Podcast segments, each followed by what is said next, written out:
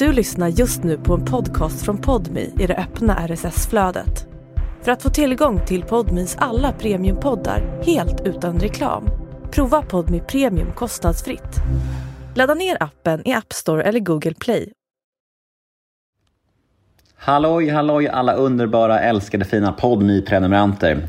Vet ni vad? Jag noterade häromdagen att det är exakt nio år sedan Nemo möter en vän släppte sitt första avsnitt. Och det är ju inte klokt. Det känns svindlande.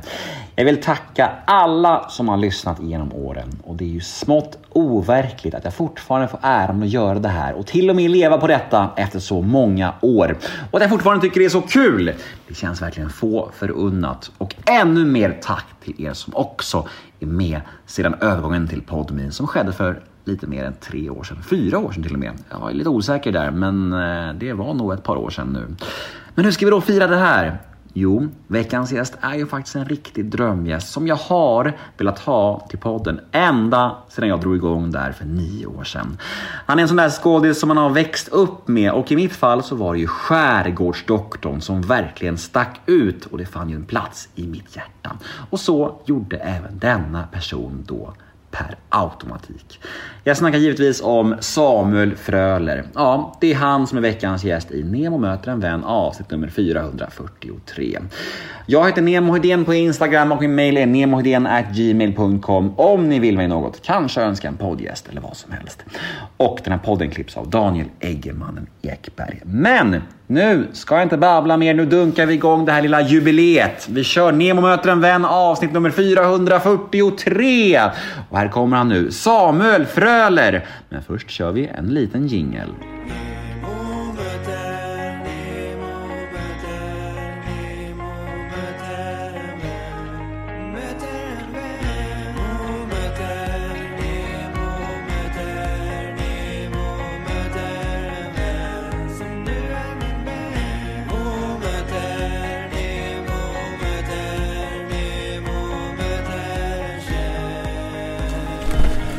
Nytt försök. Yes. Hur är läget? Ehm, ja, nej men det är väl bra. Det är väl bra.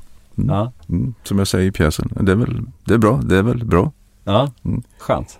Vad heter det, du sa här för en stund sedan eh, att du tackar nej till det mesta och jag har faktiskt eh, lagt märke till det att det går inte att hitta så mycket eller det går inte knappt att hitta någon podd där du har varit med eller någonting sånt där.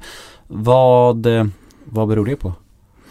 Det är väl, dels så är det väl en gammal grej att jag är väldigt sparsam just med sådana här saker. Sen när det gäller poddar då så har det ju aldrig det har väl aldrig blivit aktuellt. Och sen är jag ju inte med på några sociala medier så jag vet inte heller där om det blir också innebär att man inte är liksom i kontaktbar på det sättet. Och, um, jag är faktiskt med i en, jag är med i en podd, seriemördarpodden läser jag, men jag är inte med den aktivt. Men jag Mm. läser den Mm. på Spotify. Men eh, annars så, nej, inte just den. Men överhuvudtaget så har jag varit, så har jag varit sparsam med detta. Överhuvudtaget att exponera mig själv. Det blir ju i samband med, när vi sågs då i samband med pressvisningar och sådana saker.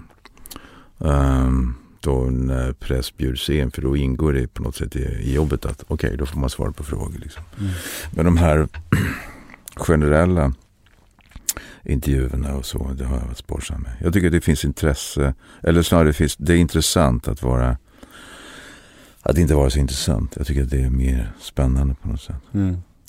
Är det också en integritetsgrej? Att du har väldigt eh, tydliga regler där, vad som är privatliv och så? Ja, det är det. Det, är det faktiskt. Ehm, och så har det alltid varit. Från första början. Sen, Mm. sen scenskolan. Liksom. Mm. Tror du att det är mycket en generationsgrej? Det kan det vara. Eftersom eh, nu handlar det mer om att man ska exponera sig, eh, får jag en känsla av. Ehm, så jag tror att det, har, det, har med, det kan vara en generationsgrej. Men det är väl också en slags överlevnadsgrej tycker jag. Liksom. Mm. Det finns väl många nu som inte heller, eller det vet jag inte i och för sig, men jag inbillar mig att det måste finnas en del som inte heller är så intresserade av att, att synas mer än att man syns via sitt jobb så att säga. Mm. Men jag tror att det är mer och mer öppet. Att, för det handlar ju också, det är en slags att vi lever i ett individualistiskt samhälle där det handlar om mycket idag. Att du ska marknadsföra dig själv. Mm. Du är din egen företagare och du ska liksom det hänger på dig vad det ska bli av dig. Som satsar på dig själv. Mentaliteten som kom på 90-talet och 80-talet rent av har väl blommat ut i sin fulländning idag. Liksom. Mm. Men här sitter du nu. Ja, du var så väl när du frågade mig så då kan man inte tacka nej. Det var gulligt sagt. Ja, jag tog mod till mig.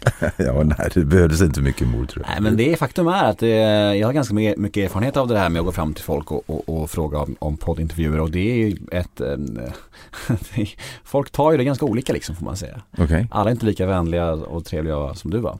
Ska nej. sägas. Men man ska vara snäll, det är en bra egenskap. Underskattad egenskap. Ja men verkligen. Det är intressant det där med just egenskapen snäll. Jag tyckte den var så här tråkig när jag var yngre. Så här, jag vill inte vara snäll för det, då är man en tråkig människa. Precis, då är man en loser. Exakt, då är ja. man en ko typ. Ja. Man har inga ja. åsikter, man är bara helt likgiltig.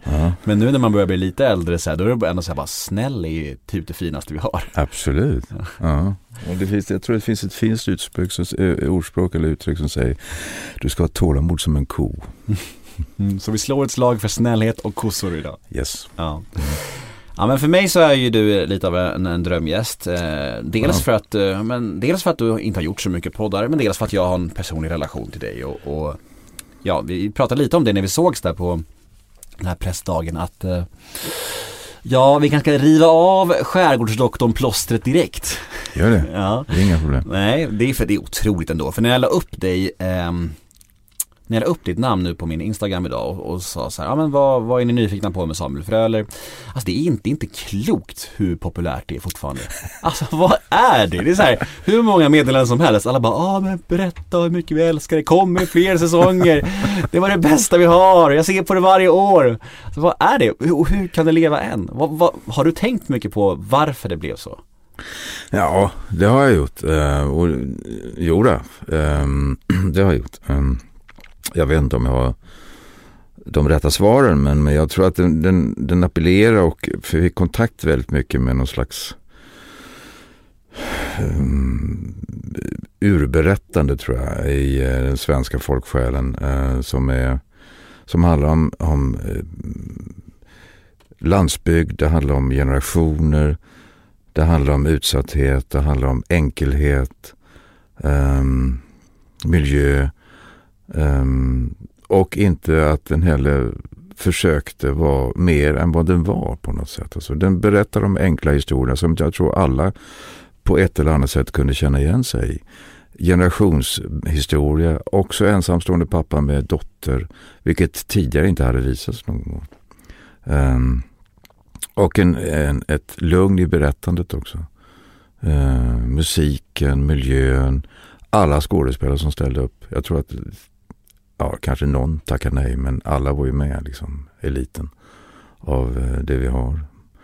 Uh, och uh, tror jag också en, en, en, en verkligen satsning från SVT då att göra det på riktigt ute i riktig miljö.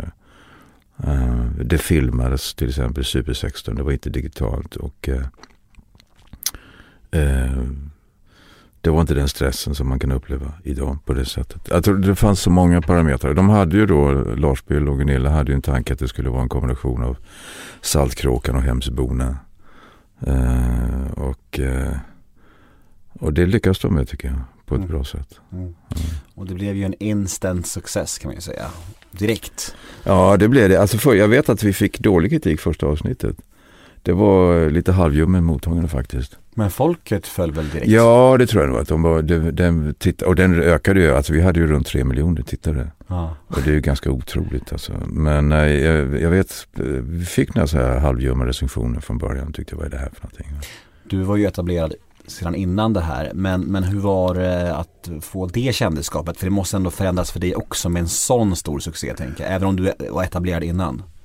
Jo, det var det ju. För att det, det blev så centrerat på mig. Mm eh, skärgårdsdoktorn titelroll och eh, det blir ju så väldigt tydligt att, att jag fick dra det lasset, även Ebba naturligtvis, men det blev jag som vuxen då, fick, fick ju hela den exponeringen så att säga.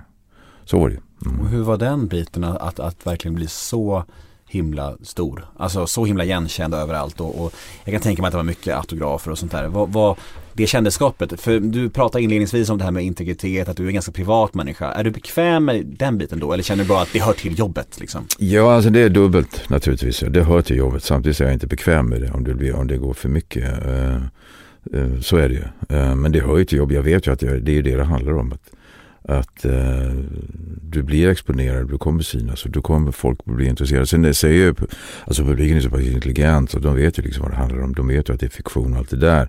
Men det är klart att ser de mig på stan så är det intressant naturligtvis. Och det förstår jag. Så jag har inget, egentligen inget problem med det. Uh, det var bara att det blev så mycket kanske då med löpsedlar och allt möjligt. Um, och uh, sen bor vi också ganska så här, man är ute och, och uh, du känner direkt liksom om dagen efter ett avsnitt har gått. Att då, I och med att det hade så många tittare så visste du liksom att sannolikheten att du ska stöta på folk som har sett dig dagen före på kvällen är liksom ganska stor. Och du kanske inte känner dig helt fräsch. Du kanske har glömt borsta tänderna och, liksom, och, och kom på att du har en såsfläck på skjortan. Och, och det är lite, lite för sent att gå hem och byta. Alltså, på, på så sätt kanske det var bättre att det var ett tag sedan serien gick. ja, men det Samtidigt nu i perspektiv så är det ju, alltså jag har inga problem med det nu, alltså verkligen. Och när jag ser tillbaka så, så var ju det en skitsak. Alltså det finns ju fan värre saker i världen idag. Mm. Än att, att bry sig om det. Jag berättade för dig på den här pressträffen att eh, våra vägar möttes faktiskt då. När jag var, alltså, hur, ja, hur, hur, liten var jag egentligen? Jag måste, serien gick väl, gick, kan det vara 96, 97 någon gång? Kan det stämma? Uh, ja, uh, ska se, jag, jag var i Costa Rica och började filma direkt jag kom hem och det var 95. Ja, nej, men det gick väl kanske då 96, ja 97, ja det var där omkring. Ja. Mm. Precis, jag gick i kyrkskolan på Värmdö i grundskolan. Mm. Då finns det en scen där, där vi alla då vi barn på skolan ska stå och slå med pinnar på staketet och skrika djungeldoktor, djungeldoktor. Precis. Kommer du ens ihåg kontexten till den scenen, alltså nu? Nej, det var ju att det var, det var ju en kille som så att säga var lite, hade eh, uppgiften i serien att vara lite mobbarkaraktär mm. mot eh, Ebba, eller mot Vilma då, som ny. Och det var, ni, gick ni tredje klass eller? Mm. Ja. Mm. Uh, och uh, det var ju allmänt känt på eh, Saltö som det hette då. Uh, som var en fiktion också, eller fiktiv samhälle att, jag, att vi hade varit i djungeln. Så det var väl tacksamt att komma med det epitetet, djungeldoktorn. Så Nej, jag, jag skulle komma och möta henne då på något sätt och hämta henne på skolan. Så att, mm. Det var väl effektivt liksom. Mm, det var lite av en milstolpe i min barndom. Ja, jag förstår det. Ja. Mm. Men eh, hur är det då Eh, med tanke på att du har varit aktiv i branschen i 40 år och gjort så otroligt mycket. Hur är det att vara så starkt förknippad med en tv-serie? Är det så att du känner tacksamhet och glädje för den eller kan det kännas lite tröttsamt att, att folk typ bara, ja men det är skärgårdsdoktorn Samuel Fröler liksom? Jag tycker, ja, nej, alltså, alltså, i perspektiv tycker jag faktiskt inte det. Alltså även om det är, har tagit över väldigt, eller har inte tagit över, men det tog jag väldigt mycket då, så tycker jag att det är inte likadant nu. Alltså. Jag tycker faktiskt inte det. Mm. Sen om det kommer upp så förknippar många mig med det. Um, naturligtvis, men det är inte så att det färgas av på det sättet eftersom jag har gjort en del saker efter det också och även innan som du säger.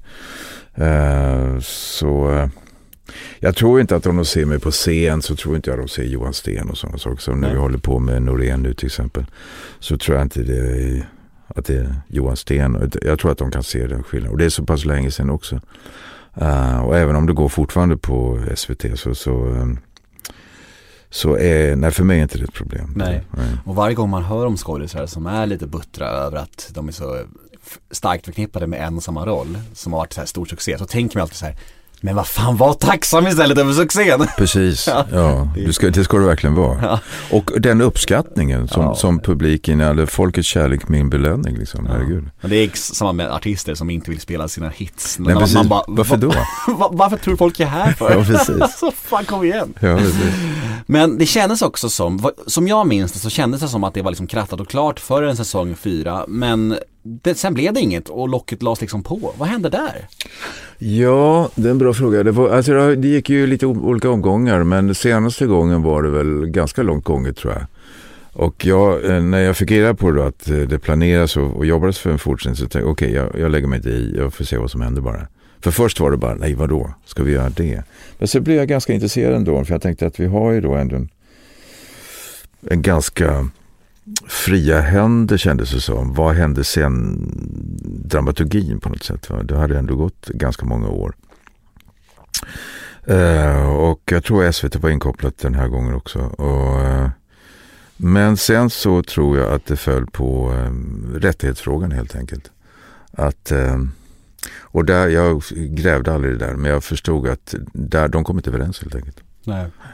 För det är ju verkligen tider av revivals och, mm. och det är mm. återföreningar och allt sånt mm. där. Hade du mm. varit intresserad av att, att, göra en fortsättning om det kommer upp på tapeten nu? Uh, ja, faktiskt det hade varit för att jag tycker att det, det finns, vad, jag, vad, vad som fanns redan då tyckte jag, men som man då kunde utveckla och det är ju landsbygden. Jag kommer ju själv från landet och uppvuxen i, jag ska inte säga glesbygd, verkligen inte, men i, med en bygd som inte är den mest kanske produktiva, men ändå liksom klarar sig och eh, det har alltid intresserat mig, landsbygdsperspektivet. Och eh, här, här hade vi ju det eh, redan färdigt paketerat och det, det, den historien kunde man utveckla mycket, mycket mer. Vad händer med landsbygden? Vad händer med liksom orten? Vad händer med, med läkarstationen? Vad händer med skolan? Vad händer med allt det där? Och kommunikationer och jobben och sådana saker. Och eh, hur är det för de som bor där ute? Och, och, och, och göra det mer jag har ju tänkt, jag har, tidigare när jag hade, eller när vi, när vi höll på med det så hade jag alltid Hem till byn som en slags, eh, vad ska jag säga, bollplank i huvudet. Liksom att, för jag tycker den beskrev liksom en, en landet i utveckling och satt, eh, också satt i ett sammanhang med samhället, EU, in, inträdet i EU och alla reglerna och sådana saker. Det hade vi hade lite mer och det också faktiskt. Men, men det, det hade vi kunnat utveckla. Och det tycker jag att där finns en, en historia att berätta som vi skulle ha kunnat använda oss av på ett, ett väldigt intressant sätt. Alltså. Mm. Och ändå behålla kärnan av karaktärerna. Alla är med tillbaka, de har vuxit. Eh, men vad har hänt med Saltö? hur är betingelserna där för ortsbefolkning, för fiskarna, för färjetrafiken? Mm taxinäringen och tandläkare. Alltså allt sånt. Det, och det hade varit väldigt intressant att berätta det. Kanske inte i ytterligare 16 avsnitt. Men, eh, eller 18 var det, 3 gånger 3 gånger 6 var det. Men, men eh, kanske 6 avsnitt. När du säger att det är en rättighetsfråga, betyder det att, eh, för visst gick det på SVT då? Mm. Mm. Betyder det att det är ett annat mediehus nu som, som har varit intresserat? Nej, utan det är fortfarande SVT. Så ja, jag tror okay. att det handlar mer om jag tror det handlar mer om alltså vad, jag, jag, jag la mig inte i det helt enkelt för Nej. jag tänkte okej, okay. men det handlar mer, det var, det var eh, vem som till slutligen ska ha någon form av final cut. Och så det, jag fattar. Mm. Ja men vi, vi får se då. Ja vi får se. Vi får, vi får se. se. Den som lever får se. Den, får le, den som lever får se. Som man brukar ja. se. Du, du var inne lite smått på um, att du kommer från glesbygden. Ja, det är synd att säga. Men, men eh, jag kommer från ett litet, litet samhälle. Ja. Kalmar län, Kalmar Hudsen kan man säga. Ja, alltså både och kan jag säga. Jag kommer från Marsjö, Nybro där. Eh, men så flyttade vi till Räftele som när jag var tio år. Som också är ett litet samhälle på västra delen av Småland. Mm. Gislaved, Anderstorp där omkring. Vad var det för typ av barndom? Vad kommer du ifrån för typ av familj? Min far var präst. Och min mor var småskollärarinna. Och, eh, så det är det som jag har vuxit upp i. Landsbygdsprästfamilj mm. kan man säga. Fick du tro med dig då? Ja, den implementerades, tråkigt ord, men det, den, blev, den växte väl in på något sätt automatiskt i, i en slags miljö där eh, det var så självklart liksom att man hade en, eh, en sån, vad ska jag säga, ja, miljö är väl bra ord tycker jag. Man växte upp i den. Det fanns någon självklarhet i det. Har den bestått eller har den liksom mattats av med åren? Nej, den har väl bestått tycker jag. Det finns en slags barnatro där som, eh, som jag har med mig. Som jag aldrig liksom har egentligen analyserat tungt, djupt. Eh, och jag hade väl aldrig heller riktigt diskussioner med mina föräldrar om det heller. Utan det blev väl bara att eh, ja, den fanns med. Det finns en, finns en slags trygghet där tycker jag. Mm. Som jag och jag vet att jag har fått den där frågan så otroligt många gånger. Eh, och jag har aldrig haft något riktigt bra svar på det heller. Liksom. Mer än att uh, den är det bara. Liksom. Mm. Fan vad platt jag känner mig som intervjuare när du säger sådär. Nej, det vet jag inte. är du inte mer originell än så Nemo? Kom på nya frågor. Absolut inte. Du får ställa vilka frågor du vill. Ja, men tack, vad snällt. Ja, herregud. Det är svårt att inte lägga den följdfrågan när du säger att du växte upp med en präst. Nej, nej, nej, nej, nej. Ja. nej men den förstår jag. Ja. Så det var ingen kritik på det sättet. Nej, jag Absolut. Det. Jag den är jag full förståelse för.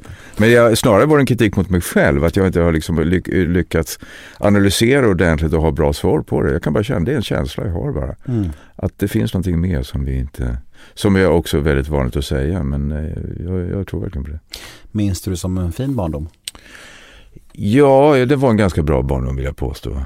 Jag, vet, jag, brukar, jag brukar säga det med, med våra julaftnar, att jag trodde att på, på, helt fullt riktigt att det fanns ingen som hade sån fantastisk julafton som jag. Det var, och det har jag tänkt, det måste ju ändå vara ett mått på att jag mådde ganska bra. Ändå. Det är fan ett bra betyg ändå. Ja, jag tycker nog om det. Mm. Var kom skådespeleriet ifrån? Ja du. Um... Var det så här det tydliga kall från starten? Absolut, nej, nej, nej, nej. Jag skulle bli psykolog och reklamman och gick ekonomisk linje på gymnasiet och uh, ja, jag vet inte, alltså min far han, han hade ju en, en han hade ju en begåvning av att kunna han var väldigt folklig och väldigt omtyckt uh, i samhället och uh, det var alltid folk hemma och eh, det var alltid dörren öppen. Är det någon som behövde hjälp så var det inga problem. Uh, och var det någon som behövde hjälp, då åkte han dit. Och så det var, och han, hade, han kunde handskas med folk på ett väldigt bra sätt. Och, uh, han hade inga problem att ställa sig upp och hålla tal vid något bröllop. Och, även om han kanske inte kände dem så kände han sin plikt att göra det på något sätt. Och, uh, om han hade vikt. Och, så han hade den kunskapen att inför folk berätta historier. Liksom. Uh, och jag, vad han fick den ifrån har jag inte en aning om. Men, men, men eh, jag har nog lite därifrån tror jag. Så, um, den, uh, att, att fånga liksom ett ögonblick av, av en uh, och hitta någon slags punkt av fokus mm. inför en publik. Alltså. Men det fanns ändå ganska många andra spår och tankar och idéer om livet. Ja, alltså skådespeleri var ju inget. Jag gick ekonomisk linje på gymnasiet och gjorde specialarbete om en reklamfirma i Borås. Jag sökte jobb dit som marknadsförare. Uh, och att, uh, men då var inte tjänsten aktuell. Jag såg bara en annons om det så jag sökte. Så då var inte tjänsten aktuell precis. Men jag kom tillbaka om ett halvår. Så, så uh, men, men då tänkte jag, jag skiter i det. Så, så då åkte jag upp till Västerås och efter ett tag så började jag jobba på inom barnpsykiatri. Fick ett, ett vick och sen höll jag på där. Så tänkte jag, okej okay, nu ska jag bli psykolog. Um, men så blev jag rekommenderad att söka scenskolan för jag höll på med lite amatörteater då uppe i Västerås.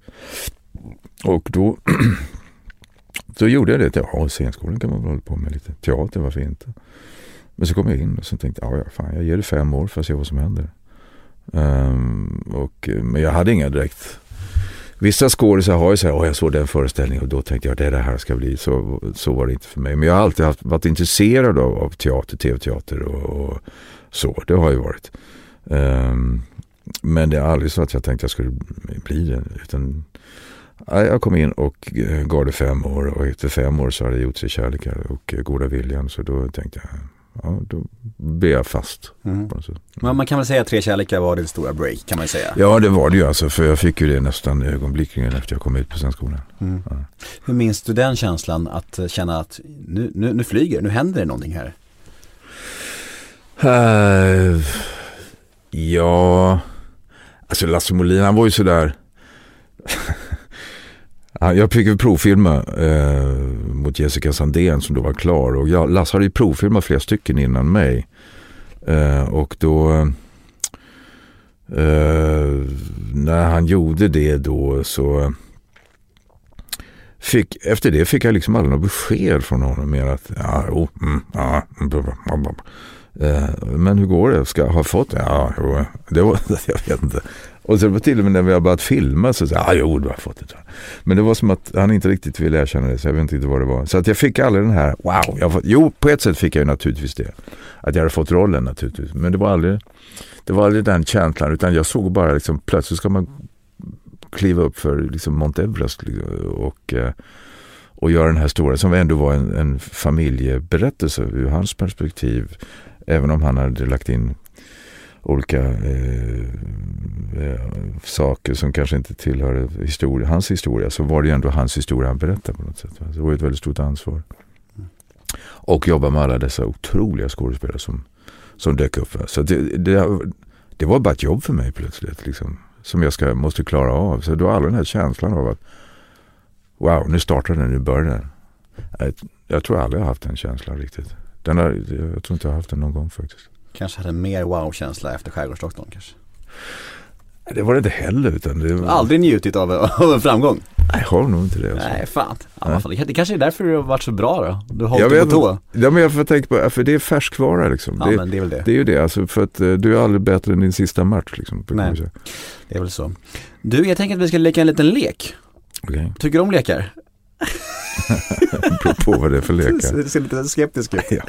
Eh, Min lek heter associationsleken. Det går ut på att jag säger ett namn eller företeelse eller projekt från ditt liv och din karriär. Och du ska helt enkelt säga de ord och känslor som kommer till dig när du hör ordet. Okej, Mm, och du får spåna fritt och du får utveckla i flera minuter om du vill eller liksom ja, i fem sekunder om du vill. Det är helt upp till dig. okej. Är du med? Japp. Första ordet i associationsleken med Samuel Fröler är intervjuer. Intressant. Bara? Nej men det kan vara intressant. Jag, Ja. jag trivs med intervjuer. Jag trivs eh, när jag väl är där. Mm. Då kan, jag, då kan jag liksom sitta verkligen. Det är bara att jag kanske inte tackar ja. Men när jag väl har gjort det. Och jag, vad jag gillar också är direktsändning. Mm. Tycker jag är kul. Ehm, när det verkligen är på uppstuds hela tiden. Liksom. Det kan, det kan, och även om det är tv, morgonsoffer och grejer. Så det tycker jag om. Mm.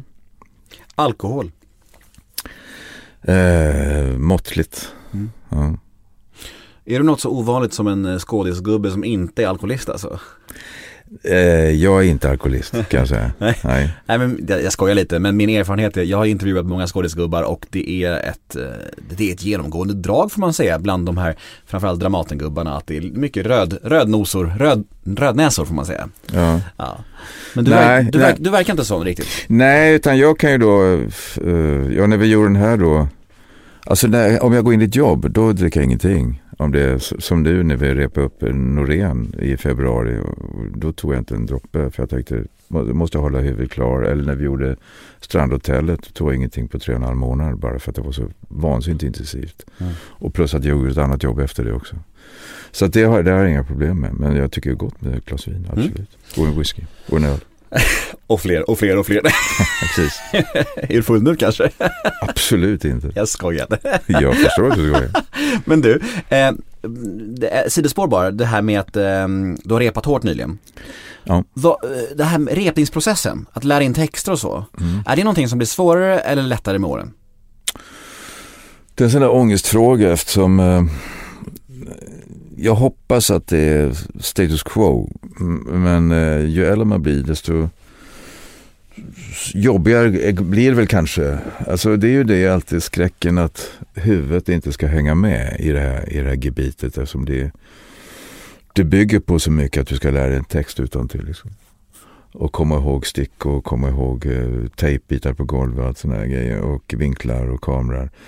Um, ehm, så att jag vet inte, jag har inget bra svar på det. Men, men den här som vi gör nu, Lars Noréns Tiden av hem på Stadsteatern. Eh, eller Kulturhuset Stadsteatern som det heter. Um, det, var, det är ju en text, det är fyra timmar nästan på scen och eh, jag har väldigt mycket text. Och det, och det kände jag på något sätt, okej, det klarar jag av. Så att det var ett bra mått på att jag fortfarande hänger med tyckte jag.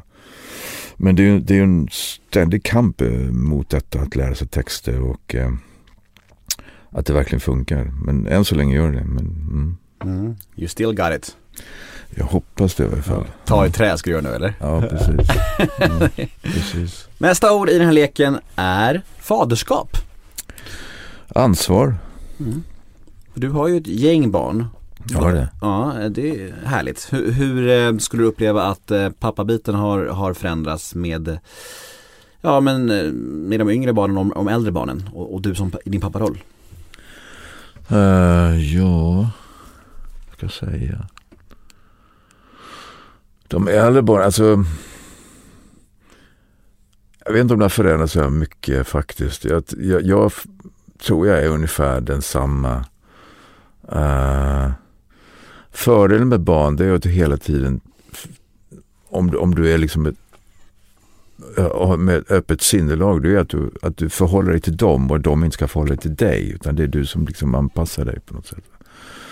Uh, och det gör ju också tror jag att, att du att du förhoppningsvis också försöker utveckla dig själv, vara dig själv i relation till dem hela tiden. Så att um, Jag tror inte att jag förändrats så mycket mer än att jag hela tiden försöker vara ung i sinne och själ. Försöker för att inte ha massa slaggprodukter som skaver och ligger framför, vilket man alltid har ändå. Eh, försöker vara mig själv så mycket, i mångt och mycket när det gäller allting mm. i relation med dem.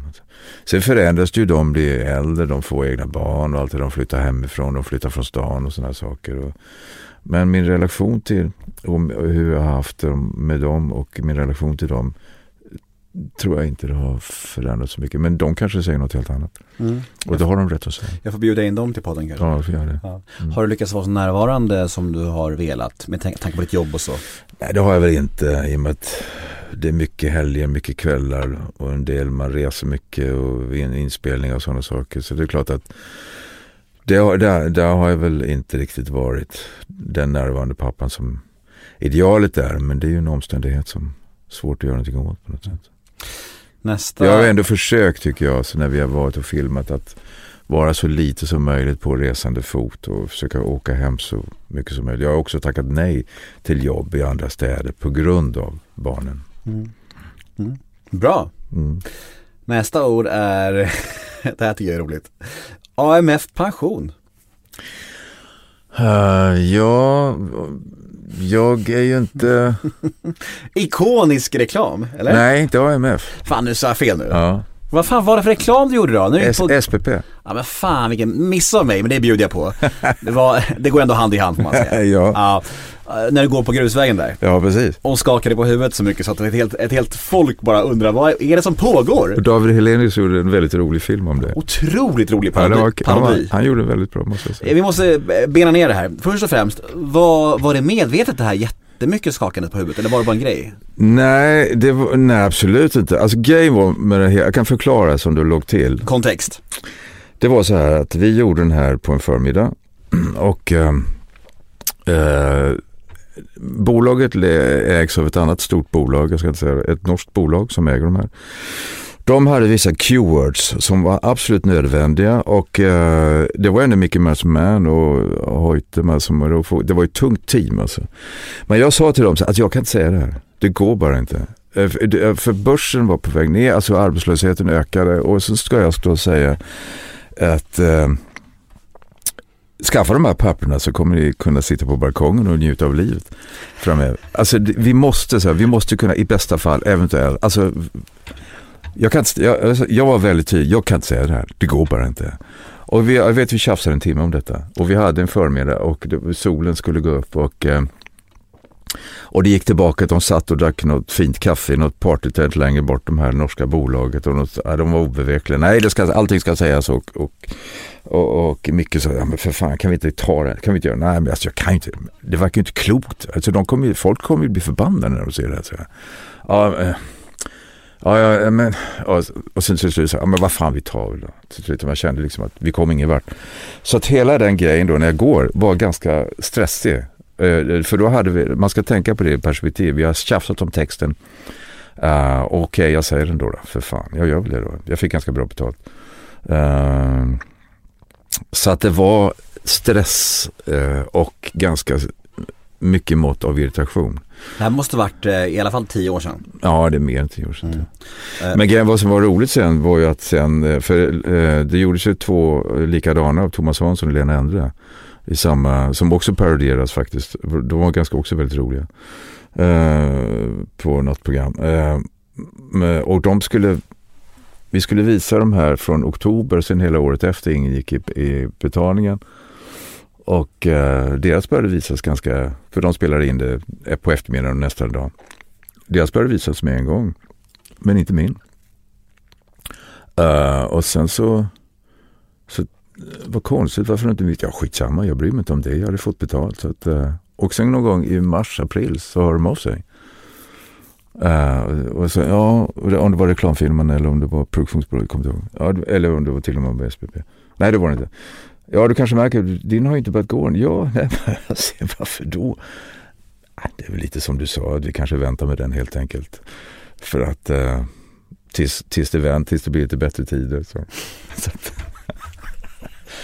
så, att, så, efter sommaren någon gång i augusti-september började den visa den igen. Okej, det var så långt glapp alltså? Så långt glapp, och då var det ju bara tre månader kvar. Mm. Och så hörde de av sig igen så att uh, ja, vi har gjort en liten undersökning nu att din går väldigt bra. Så vi skulle vilja visa den ett år till. Så att, uh, om det är okej okay för dig. Så du får dubbelt betalt för det. så jag, jag gick lika, den gick lika långt som de andra men det var bara att jag fick dubbelt betalt. Ja. Vad är det för, du behöver inte säga några summor, men ungefär, vad rör det sig om sådana här saker? Och det här är ganska länge sedan också ju. Ja, det är länge Är det 100 000, 200 000 eller ungefär? Nej, jag får inte säga det. Fortfarande inte? Nej, det tror jag. Jag har inte studerat kontraktet, men jag tror att, nej. Det är preskriberat. Men det, det, man kan väl säga att det är bra betalt. Ja, för, för ganska lite jobb får man säga också. Ja, nej men du, jag tyckte väl också på något sätt att det fanns en det finns, jag menar du ska tänka på din pension och mm. det är mm. viktigt. Ah, ja. det är liksom, jag har ju, spelreklam säger jag tvärnej till. Jag skulle aldrig, aldrig i mitt liv ta det i min mun överhuvudtaget. Tumma upp. Det är ren mm. skit att hålla på med sånt. Mm. Så det här var ändå, jag har gjort en annan reklam nu. För, för eh, ögonoperationer till exempel. Mm. Ja just det, du satt ju på pressträffen med sådana här schyssta glasögon. Ja, gla solglasögon ja. exakt. Ja, det är därför, de säger det, men du måste, jag har ju nya linser nu så du måste ha det på dig hela tiden. Det var det jag sa till dig, jag trodde ja. att du satt med dem för att du ville vara en movie star. Ja. Nej men det är jätteviktigt. Ja exakt. Mm. Nej men det där är intressant något som du säger där, det här med att um, vad man har för integritet och så här, och, men, och konstnärligt så här.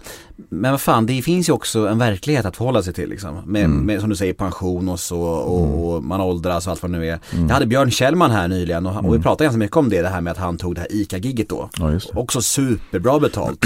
ja, jag tror att det är ännu bättre. Ja, det ja. tror jag säkert. Ja, det tror jag. Men det, är liksom, det var inte hans drömjobb för 20 år sedan. Han var liksom eh, liksom Hugh Grant i Sverige. Men, men, men, men vad fan, alla blir äldre och, och jag tycker att när han var så ärlig om det och pratade om det, det var så jävla fint. Och jag tycker att den ärligheten, alltså, den tycker jag alla borde förhålla sig till. Alltså jag är inte, i och med att jag själv var intresserad av reklam och jag höll på med det, jag har aldrig varit motståndare till reklam mm. och, eh, och heller ställa upp till, till, på reklam. Jag har bara sagt du ska ta jävligt bra betalt. Mm. För du säljer liksom, jag tackade nej till en Spendrups-reklam för länge sedan som Colin Nutley gjorde. Mm. För att jag fick inte vad jag begärde. Då sa jag, okej okay, då skiter vi i det. Uh, Hur långt ifrån var ni varandra? Uh, jag vet inte, alltså, där vet jag att Björn, uh, han tog de tog honom istället för mig. Aha, så alltså med andra ord så är Björn billigare än vad som Ja var det då i alla fall. Jag vet att de ringde och sa att de hade ringt Spendrup. Han satt på någon fiskebåt någonstans och, och, och frågat honom. Nej, nej, det kan jag inte gå med på. För det var så många kändisar som var med i den reklamfilmen. Mm. Så budgeten var ändå ganska hög. Men jag sa nej, då skiter vi i det. Ska de sälja pilsner på mig och jag har precis gjort goda viljan och ska göra Hamlet. Då får de fan betala. Men det vi aldrig klargjorde här var ju det skakande huvudet? Nej men jag tror att det var ett stressmoment helt ja. enkelt. För att jag tänkte, jag tänkte inte på det. Alltså. Nej. Dels så gick jag på en grusväg uh, och sen var det liksom jag var nog ganska sur och förbannad också för jag tänkte okej okay, fan jag gör väl det här då snabbt. Ja du hade du hade ju, det hade blivit avtalsbrott antar jag?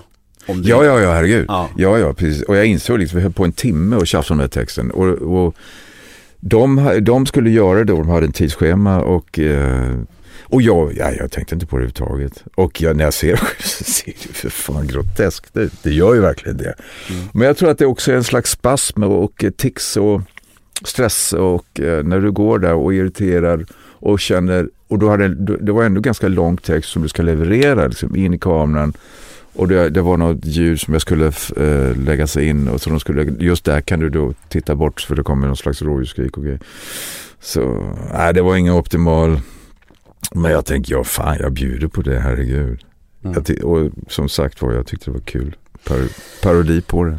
Ja, du kunde köpa... Och du får inte vara så, så tunnhudad och snarstucken. Det går bara inte i det här yrket. Nej, nej. Du sticker ut och då får du vara beredd på att du får ta lite så länge inte personangrepp och det har det inte varit.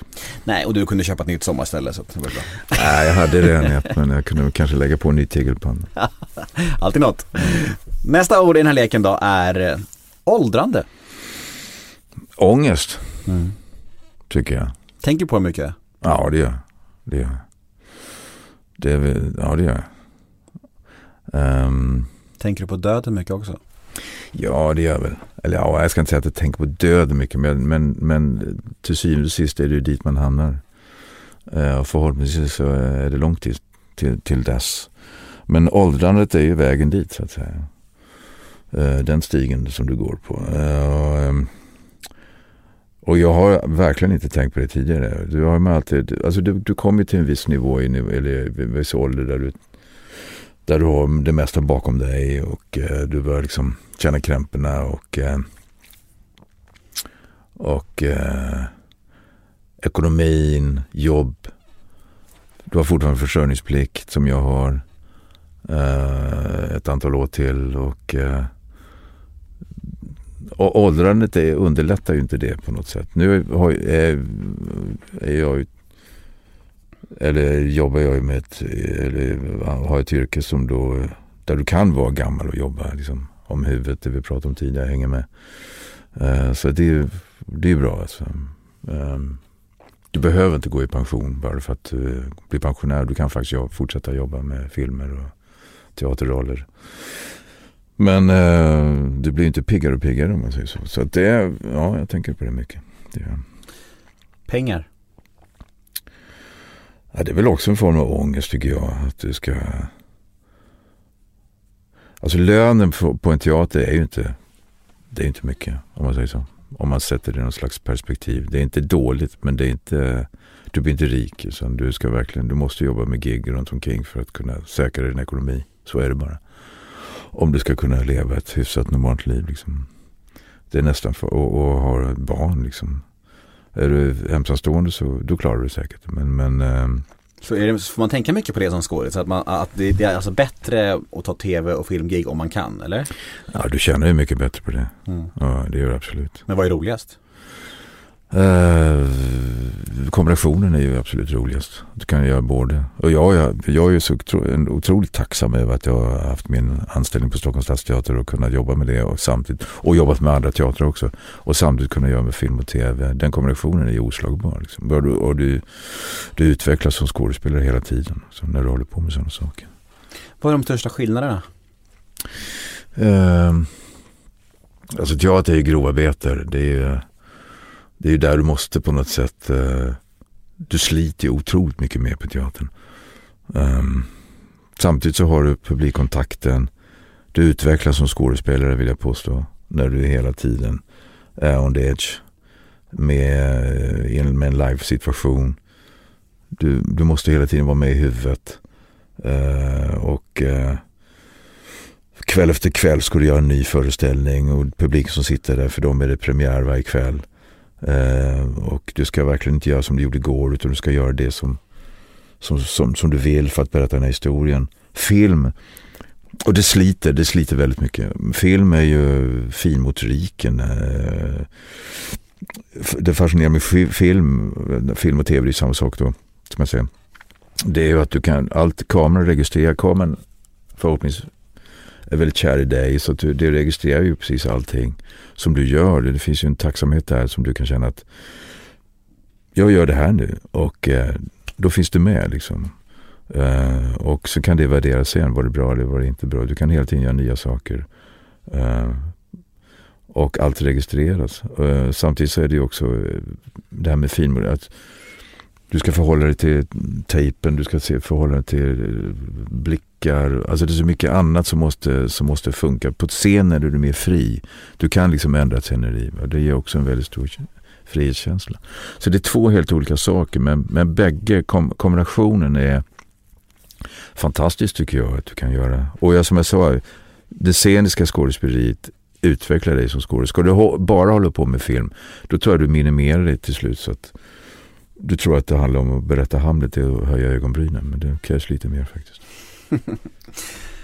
Ögat. Det är ju, eh, ja du spelade ju en psykopat där får man säga. Om jag minns rätt, eller hur? Ja. Mm. Och det var ju ungefär i samma eh, tidsepok, om man säger så, som Skärgårdsdoktorn. Mm. Och, och det är ju, kontrasterna mellan de rollerna är ju rätt extrem. får man Ja, säga. ja. Är det en kul kontrast? Och vad bör man tänka på i en sån roll när man går in och ska spela liksom a crazy man? Jag kan berätta en liten rolig anekdot att eh, eh, min, eh, min förra hustru eh, jobbade inom psykoterapin eh, och hon hade en bekant vars bekant var helt ovetande om att hon var gift med mig. Då, och så det var bara bekanten som berättade att då hennes bekant hade sagt och sett då Skärgårdsdoktorn och ögat och gjort den kommentaren och hon var också inom psykiatrin på något sätt och gjort den kommentaren att nej det går inte att spela så två så olika karaktärer. Det är helt omöjligt. Han måste vara som han i ögat.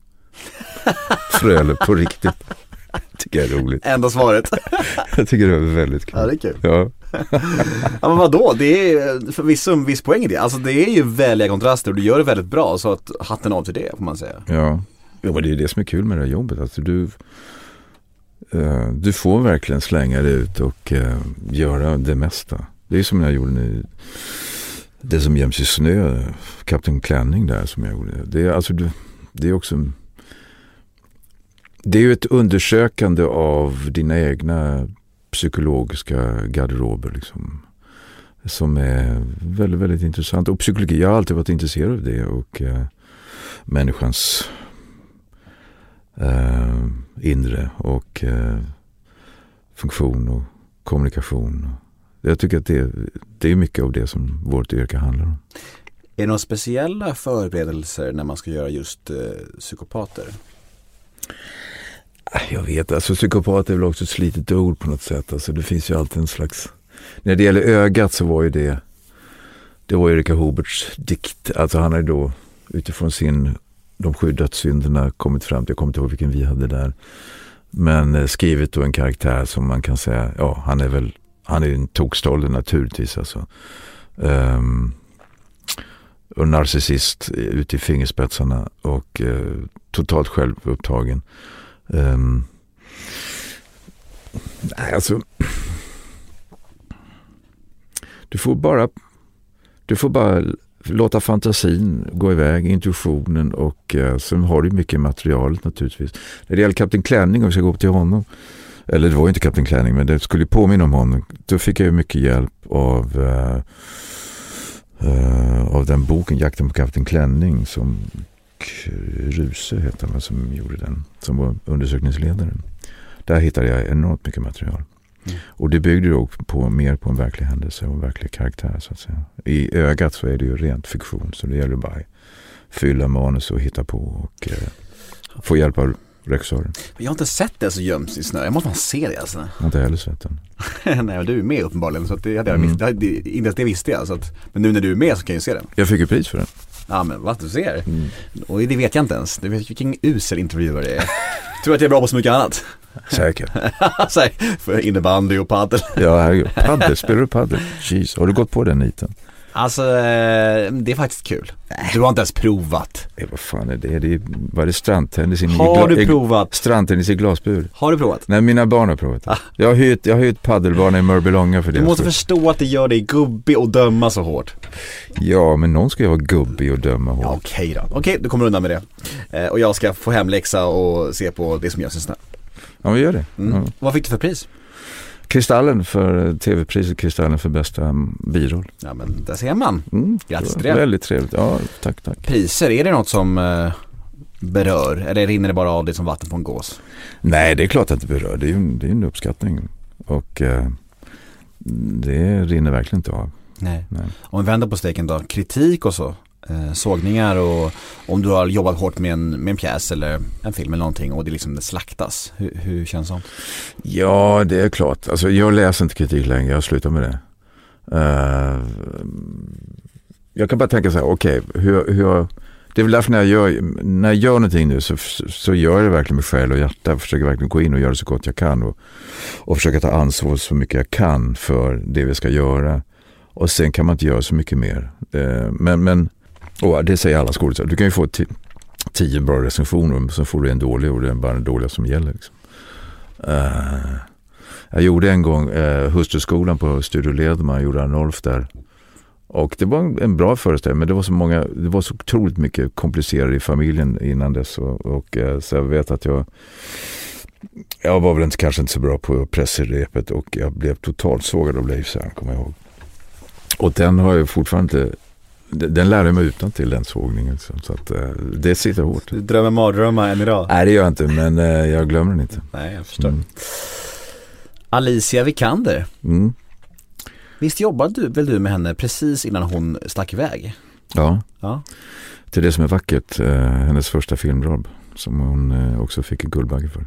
Ja. Det gjorde vi. Och sen så, ja hon stack iväg, det var ju det hon gjorde. Sen så blev det Hollywood efter det. Det här kanske är en konstig fråga och det är säkert lätt att snickra ihop någon slags efterhandskonstruktion här. Men, men kan, kunde du känna att hon eh, hade något liksom speciellt? Eh, nej, jag tror inte jag kände så här, okej det här är Hollywood. Det kände jag inte, men att hon var eh, väldigt, väldigt duktig och begåvad. Mm. Det känner man ju. Och, eh, och vi, det fungerade väldigt bra när vi jobbade ihop också. Det var ju, vi hade ju en del svåra scener verkligen.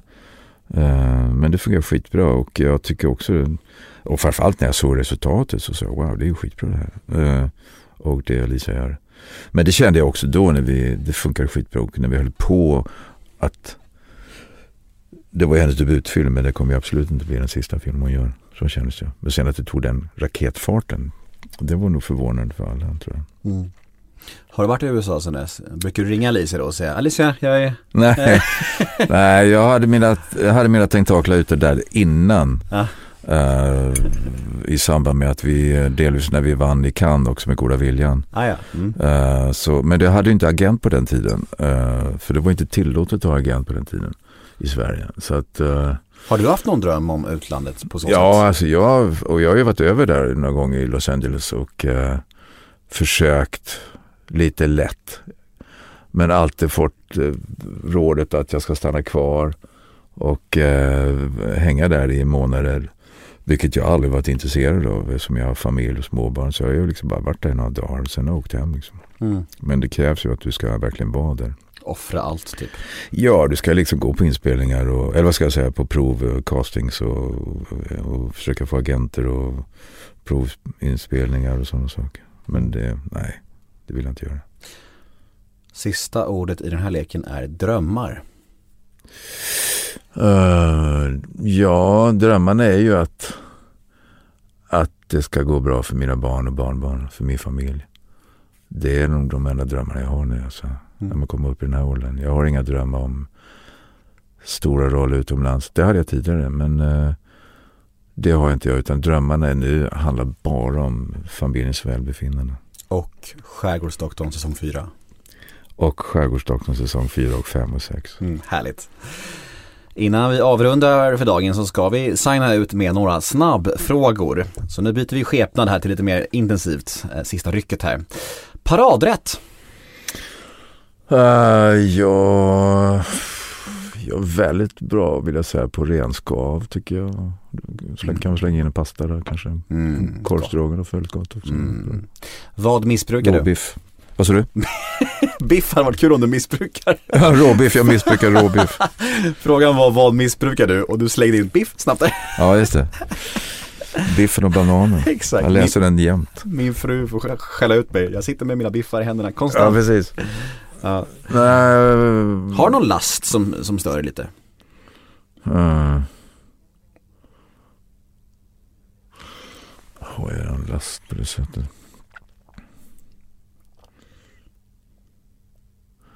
Nej, det är väl inget sånt där som jag tänker på att jag är slav under någon last. Det vill jag inte säga. Så. Lathet kanske. Mm. Slöhet. Mm. Att jag inte liksom. Jag skjuter upp allt till morgondagen på något sätt. Det är väl det som klassiskt. Ja, du sköt ju upp den här podden ett tag. Så. Gjorde jag. Vilken egenskap hos dig själv föraktar du mest?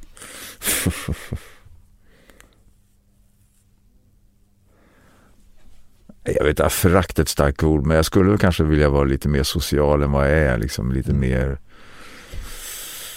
klämkäck och eh, vara bra på chitchat, vilket jag absolut inte är. Så. Eh, kanske är lite tråkig överlag. Ångesttrigger. Ja, det har nog med ålderdomen att göra tror jag. Alltså. Mm. Så att eh, man börjar se slutet på Även om det förhoppningsvis är långt kvar. Så det, det är väl den. Att du ska hålla dig frisk. Att barnen ska vara friska framförallt. Mm. Familjen. När grät du senast?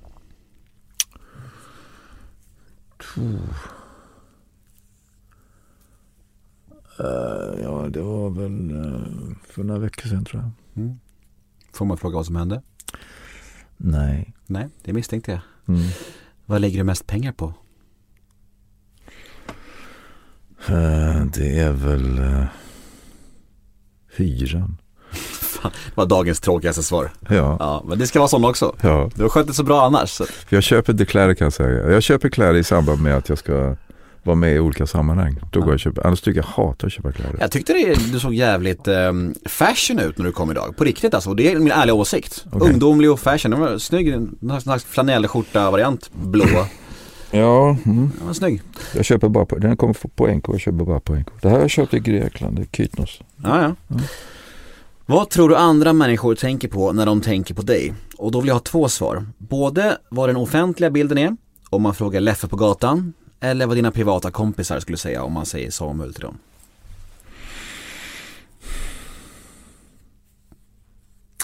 Ja, alltså det är ju... Fan, det är skitsvårt att veta. Det är en självupptagen fråga, så är det. Ja. ja. Men du är med i en podd, då får man ta sånt. Ja, ja nej, jag är fullt medveten om det.